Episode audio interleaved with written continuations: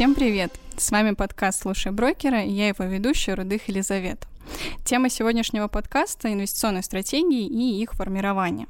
Разобраться нам в этом поможет руководитель департамента автоследования компании БКС и глава проекта «Финтаргет» Виктор Бондарович. Витя, привет! Привет, Лиза, как дела? Все супер, у тебя как? Замечательно. Отлично. Давай тогда начнем с того, что такое в принципе инвестиционная стратегия и нужна ли она инвестору при формировании портфеля или, возможно, нет. Ну, это, наверное, зависит от инвестора. То есть, если мы смотрим на эту ситуацию с точки зрения правильной финансовой грамотности, то она нужна абсолютно всем и всегда. Э, в случае, если целью инвестора, явля... Э, если целью инвестора финансовая. Если целью инвестора пощекотать нервы, тогда, наверное, нет смысла заморачиваться по поводу инвестиционной стратегии. Можно просто совершать операции и получать удовольствие от того, что там что-то происходит. Если в общем виде, то инвестиционная стратегия – это набор правил, которые регламентируют инвестиции, которые строятся на э, ряде определенных параметров. Это риск, доходность, э, вовлеченность. И соблюдение этих правил, оно впоследствии позволяет повысить вероятность достижения финансовой цели. Ну, то есть инвестиционная стратегия – это не святой грааль, это просто набор правил, которым нужно э, следовать. В случае, если им не следовать, тогда вероятность получить э, финансовый результат ожидаемый ниже, если следовать, то выше. Угу. А есть такое еще понятие на рынке, как портфельный подход. Да, часто тоже встречается, и инвестиционная стратегия. Вот это тоже понятие или различные? То есть, если да, то в чем различие между ними? Ну, это скорее тождественное понятие, чем э, отличные друг от друга. Просто стратегии бывают разные. Портфельный подход это, как, когда говорят о портфельном подходе, как правило, говорят о том э, долгосрочном формировании инвестиций, которое еще Баффет завещал всем нам, да. И портфельный подход позволяет на таком механическом, около математическом уровне сократить свое э, влияние на собственные инвестиции и э, за счет распределения активов по разным классам стабилизировать э, свой инвестиционный портфель. Это тоже стратегией можно назвать. Чаще про стратегии говорят тогда, когда используют среднесрочные горизонты, когда речь идет не про 10 лет, где примерно все понятно, что делать, а про горизонт 2-3 года, вот здесь э, чаще говорят об инвестиционных стратегиях. А если ты говоришь, что, что это все-таки среднесрочная да, история формирования инвестиционной стратегии, в чем отличие то есть среднесрочного от долгосрочного формирования? А тут э, вопрос экономических циклов. Наверняка ты слышала, что в мире периодически какие-то кризисы происходят, угу. которые складывают рынки иногда в два раза, что достаточно больно для инвестора. Так вот, не для каждого инвестора больно. Если, ну давайте, например, на простых примерах. Если у тебя деньги десятилетние, ты вложила их в рынок ценных бумаг, ну, в акции, прямо скажем, там, облигации какой-то подмес у тебя есть, но в основном это акции. Десятилетние деньги вообще, в принципе, в облигации полностью вкладывать нет никакого смысла для частного инвестора. Ты вложила деньги в акции, прошел год, рынок сложился пополам, там что-то какой-то кошмар произошел, войны, Трамп, там, ну, все, что хочешь. Вот тебе примерно наплевать на это в, этой, в этот момент, потому что у тебя впереди еще 9 лет, и за 9 лет оно по-любому отрастет. Примерно то же самое, если через 9 лет рынок сложился. Ты за предыдущие 9 лет хорошо заработала, что рынок в среднем 10% в год дает, капитализируемый сложный процент, очень мощный математический инструмент, от него вообще никуда не скрыться. И вот через 9 лет у тебя происходит такая ситуация, что э, рынок обрушился, ты потеряла там 30-40%, но не от изначально вложенной суммы, а от того, что у тебя уже через 9 лет получилось. И поэтому это тоже ну, так скажем, не супер страшно для тебя, потому что ты все равно в хорошем плюсе, в таком приличном. Понятно, что неприятно, понятно, что хочется с этим что-то сделать, но по факту ты богаче, чем на входе. А вот в случае, если у тебя э, деньги двухлетние, и через два года э, случился кризис, то это уже тяжело, потому что э, отыграть 30-40% за год, ну, это супер рискованно. Вот поэтому портфельный подход э, и какие-то buy and hold решения, которые замечательно работают на 10 годах, на двух годах они не работают. Или работают, но с повышенными рисками. И вот здесь нужна уже какая-то стратегия, э, некий набор правил, который подходит под разные сценарии. То есть ты понимаешь, что в случае, если сейчас рынок падает, ты делаешь вот это, если рынок растет, ты делаешь вот это, если рынок в боковике, ты делаешь что-то третье.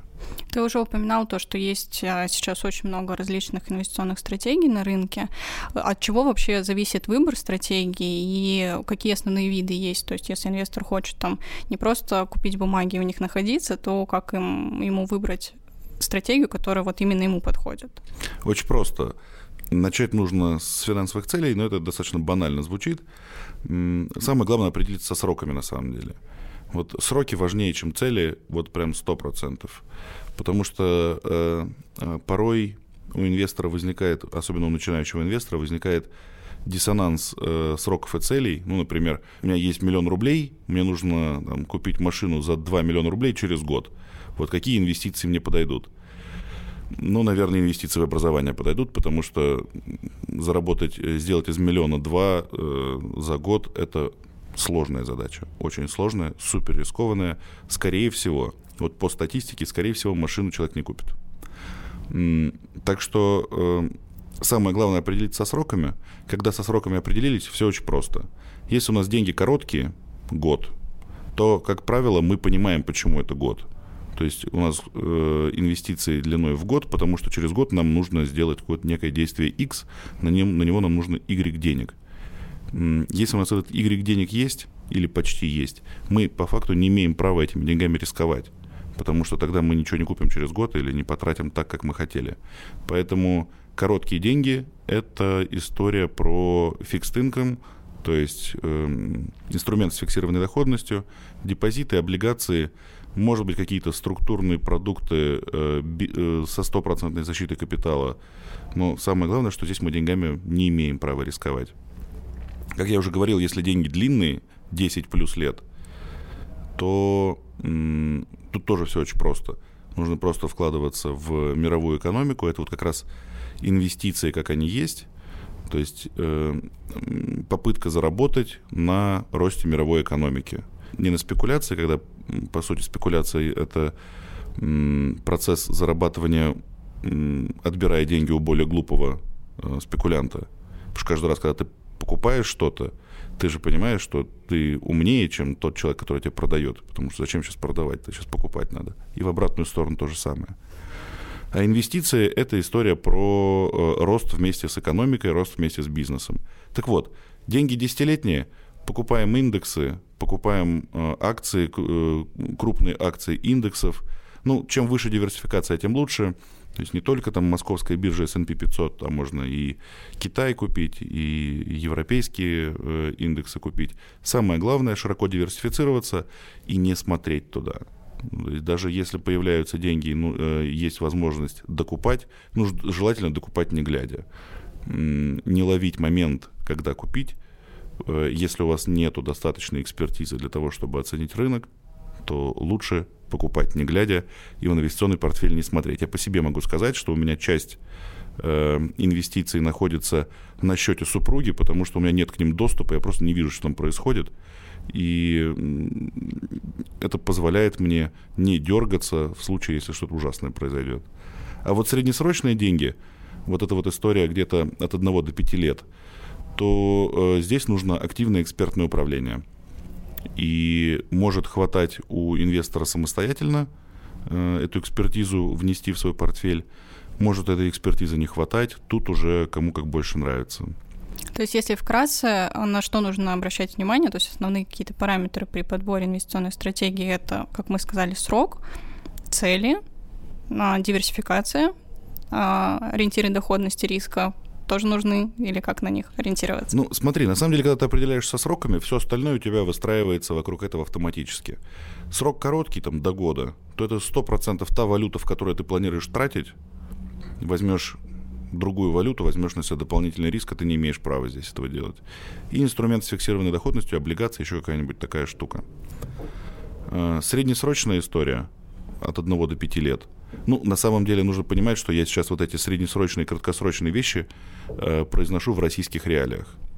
Потому что в Америке э, средний срок, долгосрок – это другие цифры, они будут больше. Я слышал э, в Азии про столетние инвестиционные проекты, то есть там может быть еще больше. Где-нибудь э, в странах с менее развитой экономикой, там, наоборот, будут э, сроки, горизонты планирования короче. Поэтому э, частый вопрос, долгосрок это сколько? Я поэтому и стараюсь вот эти референсы внести. Но, повторюсь, они скорее российские, нежели э, там, среднемировые. Мы сейчас понимаем долгосрок сколько? Это больше 5, 10 или какие-то ну, другие? Э, российский инвестор, для российского инвестора долгосрок вообще больше 5-7 лет. Мы стараемся, так сказать, воспитать в людях то, что долгосрок вообще это лет 10. Потому что кризисы каждые 5 лет ну, не случаются. И недостаточно будет 5 лет для того, чтобы после кризиса оправиться и еще хорошенько заработать. 10 лет – это нормальный срок.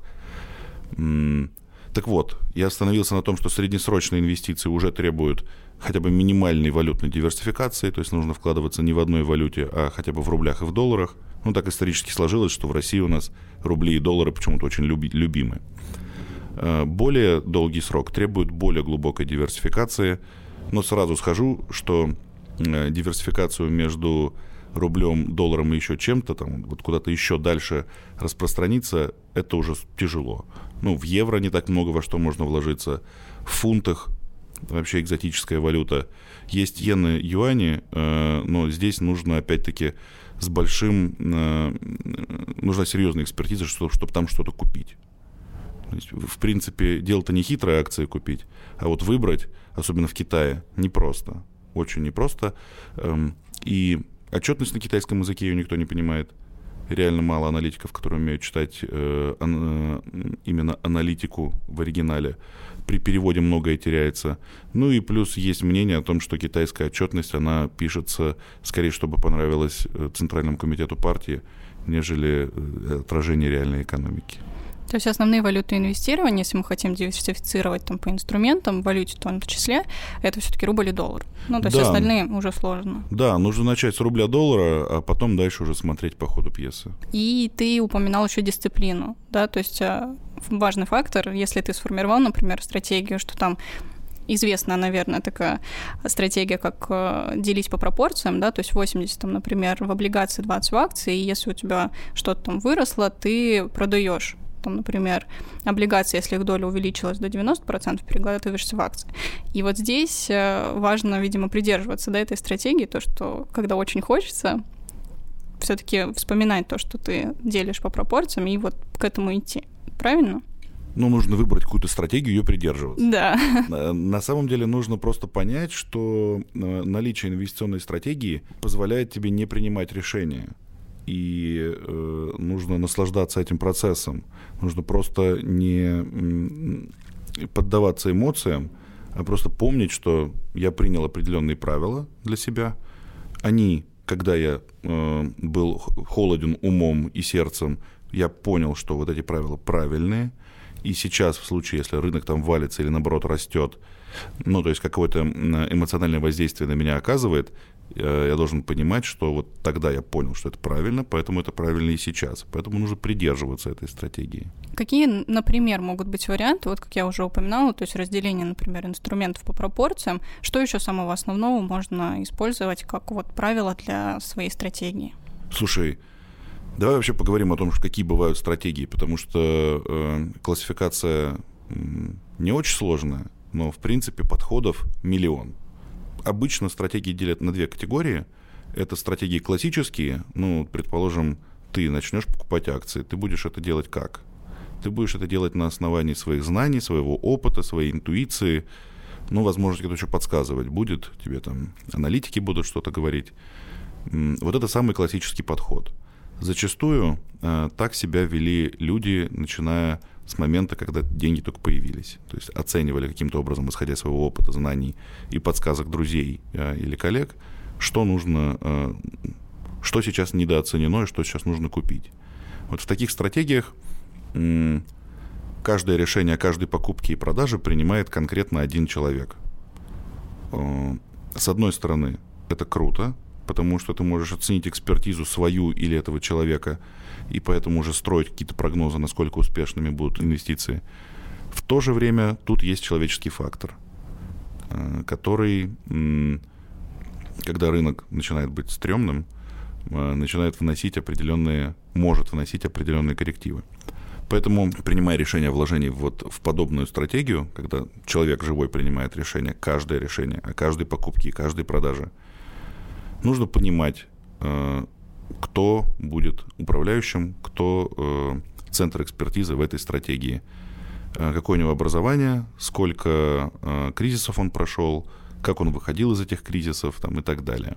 Вторые по популярности стратегии э, появились несколько десятков лет назад. Это алгоритмические стратегии, про них все все уже 200 раз слышали. Это некий алгоритм принятия решений, который описан в программном коде. И вот в этой ситуации, когда мы говорим про алгостратегии, здесь роль управляющего, она гораздо менее важна, потому что человек, э, управляющий по этой стратегии, не принимает каждого решения каждой покупки и продажи. Э, его задача взять алгоритм, описать его правильно и следить за тем, чтобы алгоритм был актуален текущему рынку. Потому что бывают ситуации, когда рынок изменился, какая-то экономическая ситуация изменилась, алгоритм вроде как замечательный, но к этому рынку уже не имеет никакого отношения и просто совершает хаотичные сделки. Вот задача управляющего в этой ситуации – следить за тем, чтобы все было актуально. Как раз хотела уточнить насчет вопроса о ребалансировке, да, то есть мы, например, выбрали, для нас кажется, это идеальная суперстратегия, которая подходит под рынку, мы в ней находимся на долгий срок, но рынок меняется, и когда вот понять, э, что нужно менять стратегию, и это нужно сделать сейчас, а не, например, придерживаться тех правил, которые мы наметили, но при этом держать себя в дисциплине и каждый там час э, не принимать решение, чтобы стратегию поменять. Вот где вот эта грань? Слушай, это как раз очень э, сложный вопрос. Вот с алгоритмическими стратегиями зачастую это, э, такое решение принять достаточно просто, потому что алгоритмические стратегии, как правило, живут на, несколько, на одном или нескольких паттернах поведения э, котировок, ну то есть на нескольких правилах технического анализа. Э, и когда у тебя начинается нес, несоответствие э, рынка вот этим правилам, э, тебе легко принять решение. Ну то есть ты смотришь когда последний раз была такая вот подобная ситуация, когда столько раз э, подряд там, стратегия делала сделки в минус? Ты можешь посмотреть трек по своей стратегии, посмотреть, что, ну, вообще максимальное, э, там, допустим, количество подряд убыточных сделок было там 200, а у меня сейчас 14. Ну, вроде как пока что еще э, сирена не, не, не работает. Ну, можно поизучать, почему они э, сейчас э, убыточные, то есть э, изменилось что-то, не изменилось. Приведу простой пример. В 2014 году мы сделали стратегию нефти-доллар, которая торговала единственным фьючерсом доллар-рубль на корреляции рубля со стоимостью бочки бренд. Вот в 2014 году ленивый на этом не заработал, потому что там было как бы все понятно, корреляция 80%, стратегия заработала около 140. Э, потом год к году доходность стратегии падала, потому что корреляция э, нефти с рублем, она начала сходить на нет. И э, году э, к 17 эта история абсолютно обнулилась, то есть корреляции практически никакой нет, стратегия перестала зарабатывать. Вот это простой пример того, как понять, что идея стратегии изжила себя.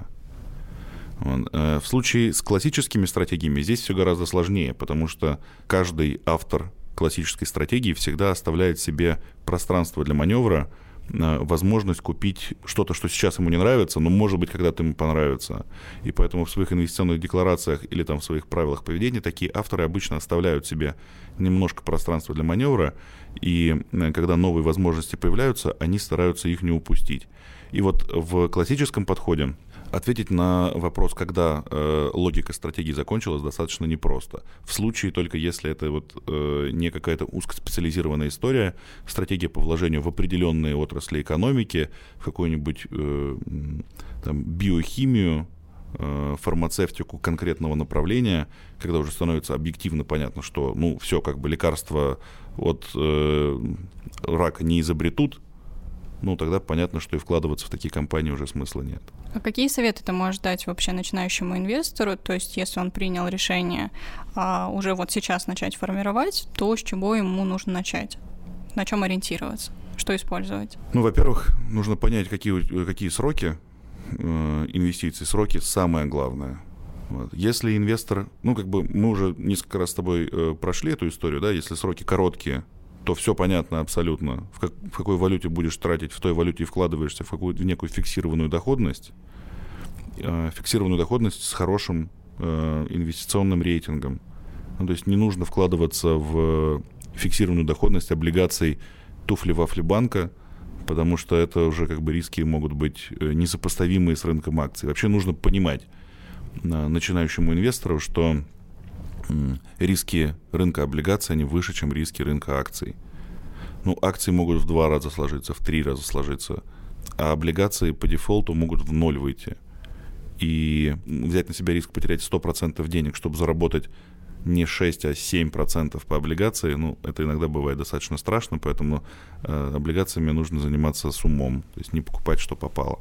В акциях также, в принципе, то есть если инвестор вкладывается в туфли-вафли, то акция тоже может, если банкротство компании произойдет, тоже уйти в ноль. Но да, здесь за счет купона я поняла, о чем ты говоришь, что у таких облигаций будет купон повыше, и как бы это инвесторов привлекает. Об этом речь? Ну, речь о том, что, как правило, когда э, инвестор выбирает облигацию, он смотрит на котировальный лист, да, и хочет, ну, чуть-чуть больше. Посмотрел, сколько УФЗ сейчас дает, процентов 5, наверное, 4-5 процентов. Да? Ну, 4-5-6, да, вот. под выпуск. Ну, окей, там 6, допустим, допустим, 6. Он смотрит, а что, ну, 6 вроде как лучше, чем депозит, да, а что еще есть? А еще есть какие-то там госбанки, какие-то госкорпорации, ну, там 6,5, уже лучше.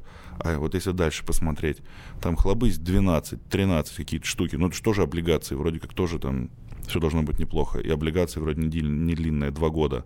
Но два года для облигаций с 12 купоном в наших реалиях это может быть э, какая-то проблемная история история с повышенными рисками. И вот он вроде как решил дополнительных себе несколько процентов заработать, а рискует-то он всем, потому что дефолт по облигации это вот прям ноль на счете, из которого ты не успеваешь выпрыгнуть.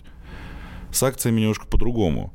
Акция это все-таки долевая бумага, у нее нету срочности. Ты можешь ну, как и многие спекулянты, э, которые впоследствии стали долгосрочными инвесторами, сидеть и ждать, пока отрастет. Я видел там, кучу инвесторов в разные российские ценные бумаги, которые в IPO поучаствовали и до сих пор ждут, пока отрастет хотя бы там, до там, 70% от цены IPO. И, э, и просто покупали бумаги, активно ими торговали. Потом они сидят и ждут, пока отрастет. Это фигово, но это гораздо лучше, чем э, получить дефолтную облигацию и потом ходить по судам. Такие кейсы тоже есть. То есть я опять-таки видел инвесторов замечательных абсолютно, которые покупают преддефолтные облигации просто потому, что они юристы, они знают, что с этим потом делать. Они потом ждут, сидят дефолта, когда уже он произойдет, чтобы можно было начать действовать. Ну, это такая уже узкоспециализированная история. Так пространно отвечаю на вопрос, на что обратить внимание. Про советы, да. Да. Э, на что обратить внимание при э, выборе инвестиционной стратегии, правильно я помню? Да, советы новичку каком а, ну да. какие-то. Определиться со сроками, это мы уже прошли. Дальше при выборе стратегии нужно понимать, какой риск готов принять на себя человек. И это очень тяжелый, очень интимный вопрос, на который человек себе практически никогда сразу не даст правдивого ответа. Э, люди склонны врать сами себе в этом вопросе. И если нас сейчас слушают люди, которые ни разу не проходили э, процедуру инвестиционного профилирования, никогда не, не думали о том, на какой риск они готовы пойти, я вас сразу же хочу предупредить, что, скорее всего, вы себя обманете в первый раз, когда на какие-то вопросы ответите. И это нормально, не нужно этого пугаться, что через год, через два у вас может поменяться совершенно отношение к риску, в, как в одну, так и в другую сторону, поэтому просто примите это как факт. Когда приняли риски, нужно понять, сколько вы хотите заработать, и риск с доходностью должны быть ну, как-то адекватно друг с другом связаны. Понятно, что каждый инвестор ищет э, несовершенство вот этого баланса, то есть ищет или какой-то актив, у которого доходность сейчас гораздо выше, чем э, риск, ну, то есть доходность выросла, а риск не изменился по какой-то идиотской причине абсолютно. Э, или в обратную сторону. Риск сократился, то есть доходность та же, а риск вдруг резко почему-то сократился. Вот этого ищут все инвесторы. Вам просто нужно понять, что при заданном риске, который вы готовы на себя принять, какую доходность вы сможете для себя получить. Она отвечает вообще вашим целям или не отвечает? Если не отвечает, это не значит, что нужно брать риск больше. Может быть, нужно поискать какие-то принципиально другие вещи. А может, инвестиции это не ваши. Может, вам как бы э, и, не, и не надо Э, положите деньги под подушку и будете спать спокойно. Это редкий пример на самом деле. Э, очень мало кто прям вот настолько жестко э, не готов принимать на себя никакого малейшего риска. Нужно просто немножко в себе покопаться. Но опять-таки я видел людей, которые золото слитками покупали, даже монетами, и хранили их на даче, потому что они считали, что это самый безрисковый вариант. Но это опять-таки экстремумы. Э, рискодоходность, э, уровень собственной вовлеченности в процесс нужно определить. То есть мы, э, инвестор готов сам этим заниматься, или ему лучше найти э, профессионала, который будет делать это за него. Э, оба пути э, совершенно жизнеспособны. Э, часто инвестор проходит через обе ступени. То есть, как правило, начинает торговать сам, потом понимает, что, наверное, самому не нужно, лучше, лучше довериться профессионалу. Хотя бывают и другие ситуации, когда доверился профессионалу, профессионал оказался не таким уж профессиональным, и я сам лучше сделаю. Но здесь важно понять и оценить экспертизу человека, который управляет вашими активами.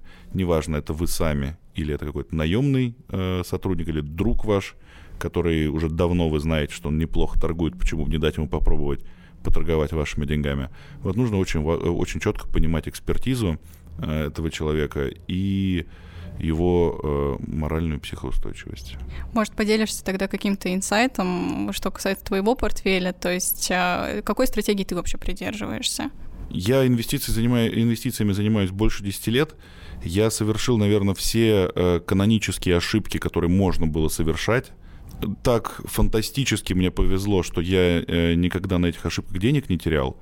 Но я делал все. Я вкладывал все деньги в один актив. Я э, торговал на заемные. Ну, то есть реально брал кредит в банке и вкладывал э, в э, фондовый рынок. Причем все в один, в один актив. Я покупал фьючерс на доллар-рубль на все деньги с плечами, вот, ну, прям, ну, классика, прям замечательно. Очень классно заработал, тогда это вот была хорошая волатильность, но так делать нельзя. Я видел э, там, десятки, наверное, если не сотни э, маржин-колов у людей, которые приводили к тому, что у людей, в принципе, денег не оставалось. Вот так тоже делать нельзя. Мой портфель, он... Э, в нем есть долгосрочные и среднесрочные активы. Краткосрочными вложениями я практически не занимаюсь. Э, ну, то есть у меня какая-то ликвидная подушка, она просто в банке лежит на накопительном счете потому что мне может она понадобиться в любую секунду, и меня Т плюс 2 расчета по бирже могут не устроить. Э, долгосрочная история – это в моем портфеле это американские ценные бумаги, американские акции. У меня есть э, кусок облигаций, но я не инвестирую в облигации. Я паркую там деньги, пока у меня не появится возможность купить акции. Просто я весной не успел на все закупиться. Классно закупился, классно, но еще не на все. Вот, поэтому э, часть облигаций просто, часть денег в облигациях просто ждут момента, когда рынок немножко скорректируется, и я смогу э, эти деньги в акции инвестировать. При этом обратить внимание, что я как бы человек, который давно занимаюсь инвестициями, нахожусь постоянно в этом информационном пространстве, поэтому я могу себе позволить вот риск повыбирать время. Э, для наших слушателей, у которых может не быть такого информационного пространства, есть простой лайфхак – если вы еще, еще не успели э, по нормальным ценам купить акции, вкладывайте деньги в облигации и переводите по 10% каждый месяц из акций в облигации, не глядя в рынок. То есть вообще не глядя. Ну, в фазе роста, в фазе падения, неважно ну, это делается для того, чтобы не купить одним куском, потому что, ну, мало ли, может, сейчас пиковое значение, потому что по факту, что будет завтра с рынком акций, не знает никто. Что будет через 10 лет, знают все, а что будет завтра, не знает никто. И поэтому так по кусочкам переходить из облигаций в акции, это вполне себе грамотный, нормальный подход. А на какой пропорции остановиться, это уже вопрос каждому конкретному инвестору. Э, он должен для себя сам определить. У меня есть э, небольшой кусок э, рыночно-нейтральных стратегий, которые позволяют сбалансировать портфель по риску доходности и по волатильности, что немаловажно.